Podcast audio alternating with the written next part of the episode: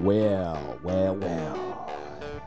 If it isn't your boy Jerry with another episode of Blue Mafia, baby. Well, if you're a fan of the Bills, you're a fan of football, you're a fan of quarterbacking, you're in the right place. It's Blue Mafia, Bills lovers everywhere united. We're back. Camp tomorrow morning. If you're a Bills fan, you're probably thinking, you know, this is the beginning of the year. I've seen it around town on the digitals. Is this the year? We're going to do it. We're going to do it right here in the Elmwood Village. It's night time. We're going to get this out. We'll have it to you Sunday, the day camp begins. And it's going to be an exciting one. New veterans, tales of old, legends that never die. New stories will unfold. It will be a beautiful, beautiful year. People will go down. People will go down in history. People will fall off the wagon. People will hop back on the wagon. And that's just being a Bills fan. All of those things will also happen on the Bills roster throughout camp. As you know, if you're a football fanatic or if you were ever on a team, you know how crazy camp can be. Summer football camp is survival of the fittest, and even though the game has changed a little bit, a lot less contact, you see those bonnets on their heads protecting uh, guys from CTE and extra extra collisions throughout practice. We're going to look at five big things that I'm looking at coming into camp. Hopefully, you were caught up to speed last week on my introductory thoughts. But we're going to talk a little bit of running backs, tight ends, cornerbacks, O line. And then we're going to wrap it up with whose team is this? And then in part two, we did the quarterback shuffle last week. Five uh, new quarterbacks, new faces, new places. Go back and check that out. This week, on the second part, I'm going to do surprise breakouts. Some young guys, some rookies, some skill guys, just some guys that I think are going to definitely pan out. And whether you're a fantasy person or you just like athletes, I think you'll like that. So I'll do it my way, my way or the highway. Thanks for listening, guys. Stick around.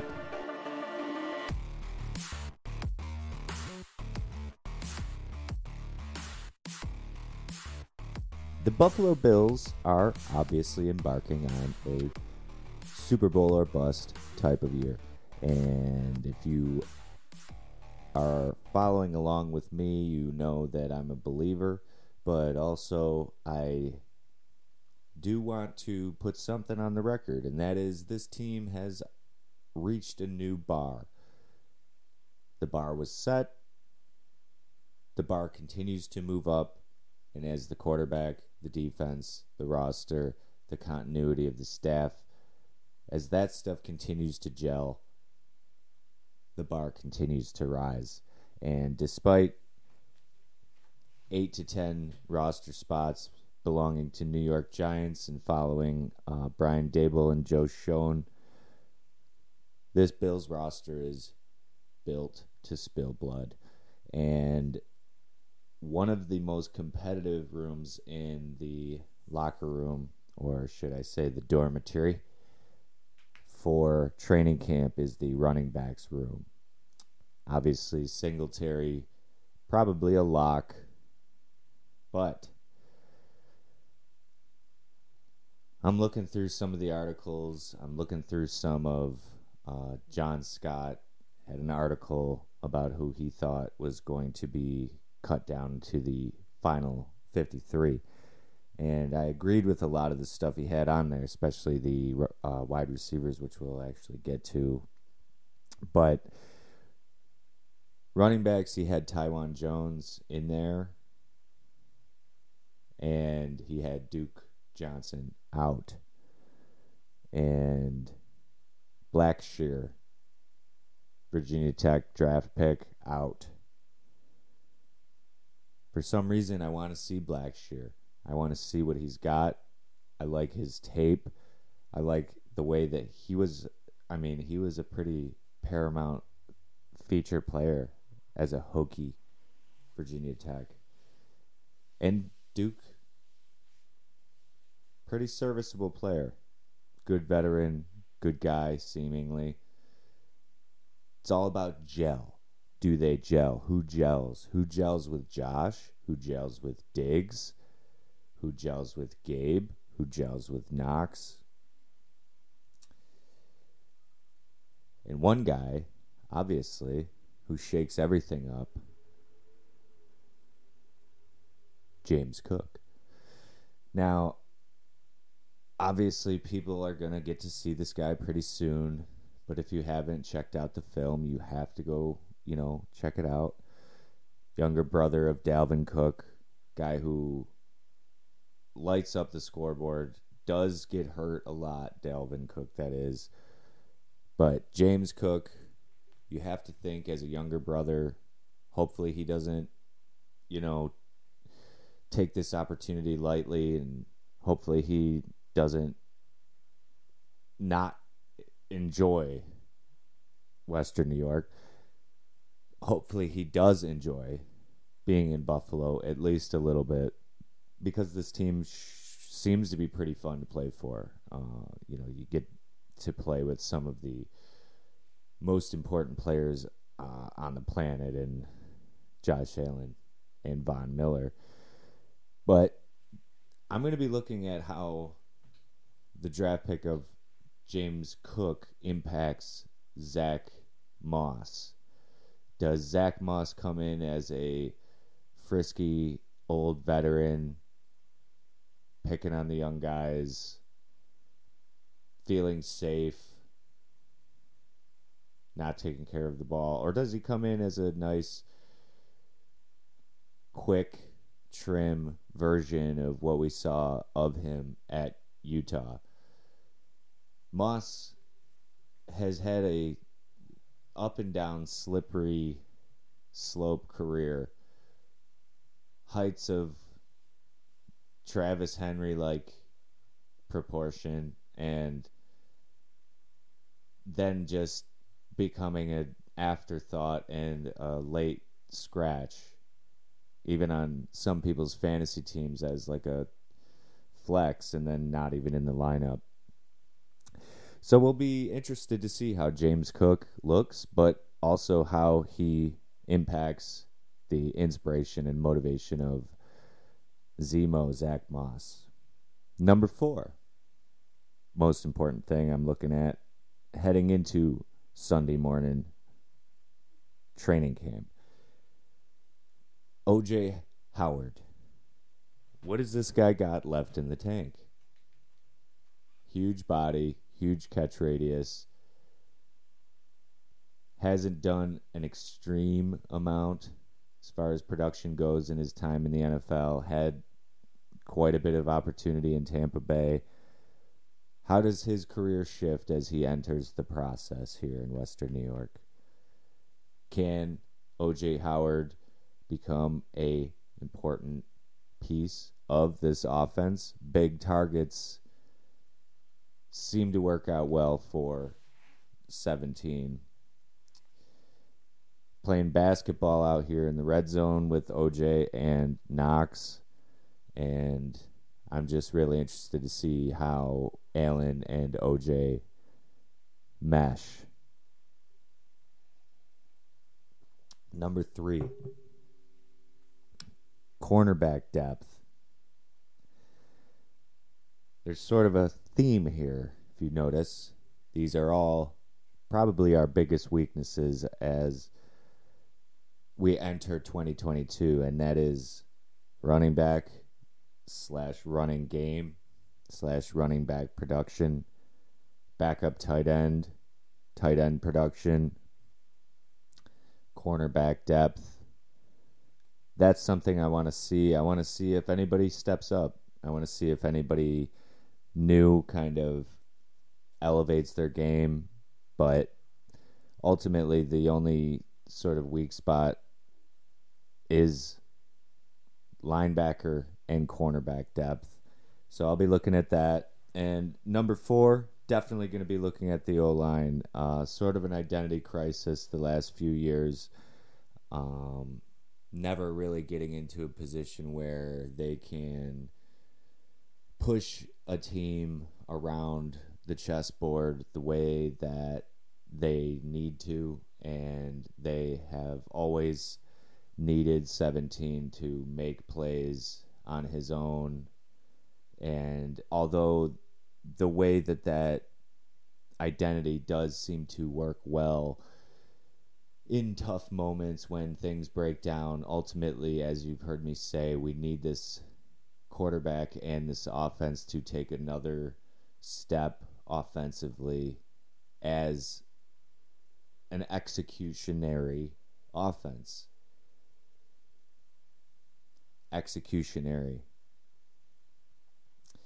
The way that the best years of Brady didn't need to look sexy every single time, but also made defenses quiver. Had cornerbacks' knees knocking. Had defensive linemen calling for subs. So many shifts, so many packages, so many just different decks to play. We need Allen to continue to develop cerebrally. We need the offensive line to continue to develop an identity as one, as a unit. What is this Bills offensive line's identity going to be? Is it going to be just a shuffling deck of cards, or is it going to be a powerful force? And then the number one thing I'm looking at, if we look at James Cook and Moss, how that sort of competition is hopefully going to bring the best out of both. When we look at OJ Howard and how he's going to impact the offense, looking at cornerback depth behind guys like Tre White, Dane Jackson, and then the O line, what is that identity going to be? Number one thing I'm really looking at is whose team is this? Is it Josh Allen's team? Is it Von Miller's team? Is it Sean McDermott's team? Is it Stefon Diggs' team? Whose team is this? Can all of these guys work together to put it in the fucking basket? That's what I'm going to be looking at is egos. A lot of big egos. Sometimes the only thing that can hurt teams like this are big egos. And I look at guys like Dorsey and Chad Hall and Leslie Frazier as glue guys. Glue guys. Glue guys that keep the staff, keep the nucleus moving, churning as one down the track towards the Lombardi trophy. So those are my five things I'm looking at into camp. What are you looking at? Let me know. Tweet me at Jer7Reg. Um, I really do believe that this team needs to protect the quarterback. And I'm not going to get my hopes up. I'm going to enjoy the year, but ultimately, there's more to protecting the quarterback than scoring points. There's more to protecting the quarterback than pass protection. There's scheme, there's fit, there's a lot of depth on this team. We didn't even get to the receivers. We're going to do that later. We'll get a quick look at some of the guys. We know that we're excited about Khalil Shakir, though. Um, I think that he's going to be a really big, big help. And we know that I like Tavon Austin. And those two guys I really want to see make the team. But we'll break down the rest of the receivers maybe next week. Um, we'll let you guys get some looks and see what you think of the receivers. So then, then we will have uh, some tape. So we'll see you on the other side.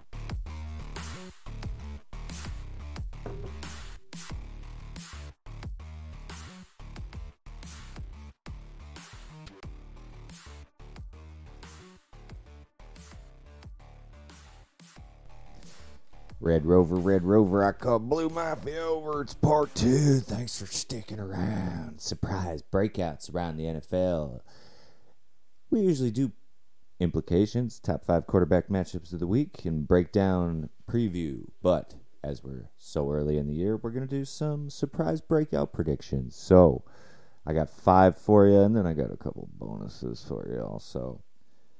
But coming in at number five, surprise breakouts. The dog, Zach Wilson. The kid's got spark. He's got snap in his ball. He's got a lot of awareness. He's sort of like a point guard out there. Even though he's not a big guy, he's got all the athleticism and sight lines that you need at the quarterback position. And I really do, unfortunately, as a Bills fan, like what the Jets are doing from a personnel standpoint. Bringing in a lot of skill guys around Wilson. They drafted well. They had high draft picks. They got that uh, guy from uh, Oregon, the pass rusher, and also Garrett Wilson, wide receiver. I really think that he's going to be obviously good, and there's going to be a lot of receivers coming into this game as the game has evolved into sort of a basketball on grass, seven on seven type activity, even at the highest level with the fastest athletes in the world. Um, I just think that Zach Wilson does have somewhat of a breakout year. It's just a game that is sort of catered to a guy like Zach Wilson now. Uh, I think if Zach Wilson came into the league in 1994, maybe not.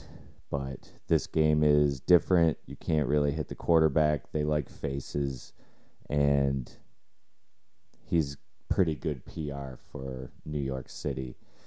Number four, I got Tua Tuggy. Tua Tuggy Vi- Viola. Tua Tuggy. Tuggy.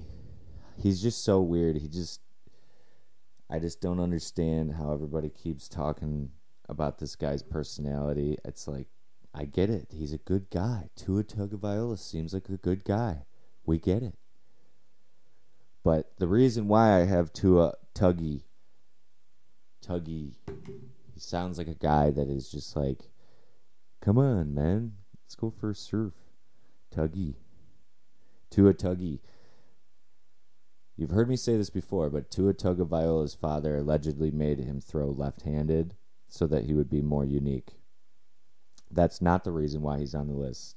The list reasoning is Mike McDaniel, the analytics bug eyed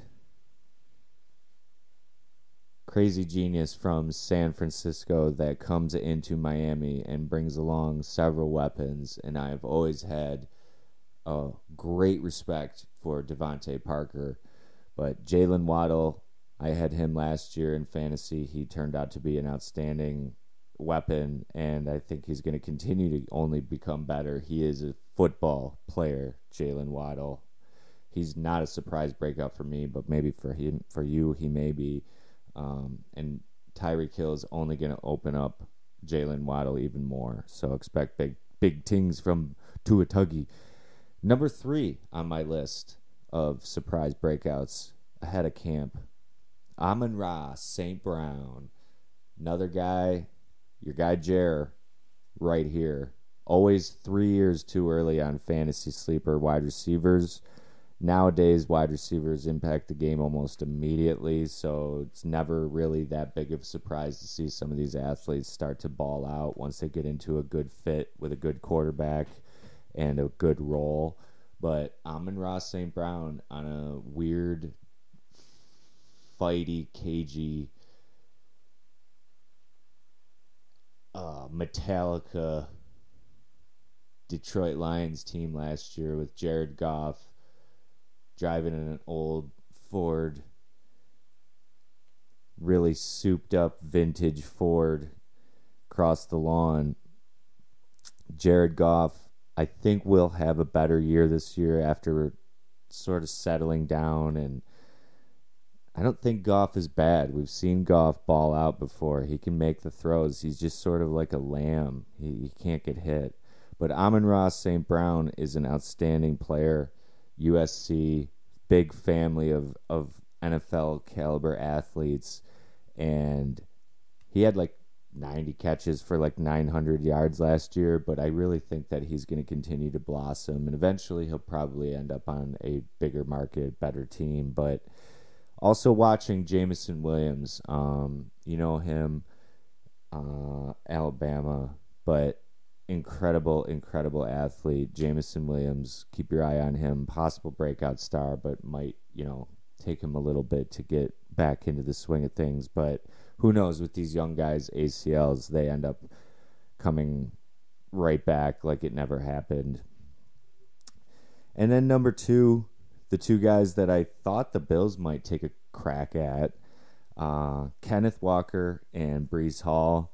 Both of those guys, I really, you know, the Jets, obviously, I mentioned Zach Wilson. I think that Breece Hall will be a big help in New York.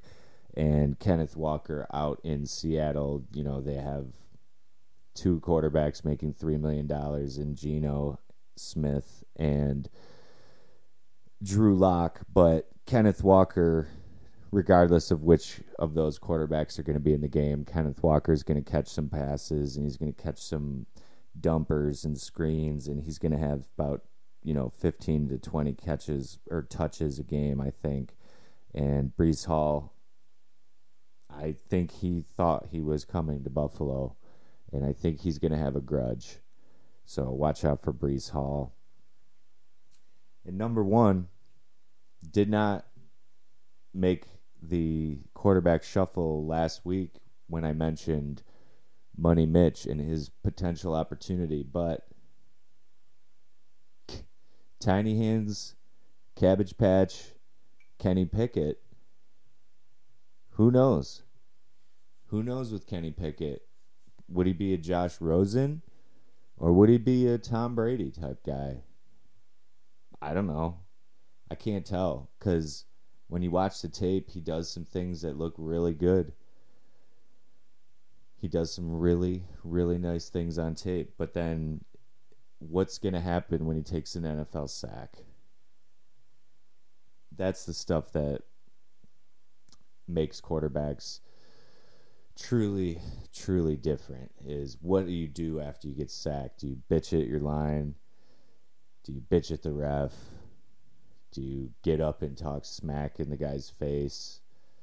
Do you just get up and go back to the huddle? Do you wait for someone to help you up? We're all about that body language here. What's Kenny Pickett going to do when he takes that first sack? And those are the five things I'm thinking about. But quick shout out so many receivers to mention. They didn't make the list, but Skyy Moore, Kansas City, he's going to be I mean, he's super, super fast. You know he's going to be impactful in Kansas City with with uh, Tyreek out of there. Obviously, Treylon Burks. If you haven't heard of him, check out the tape. Absolute monster.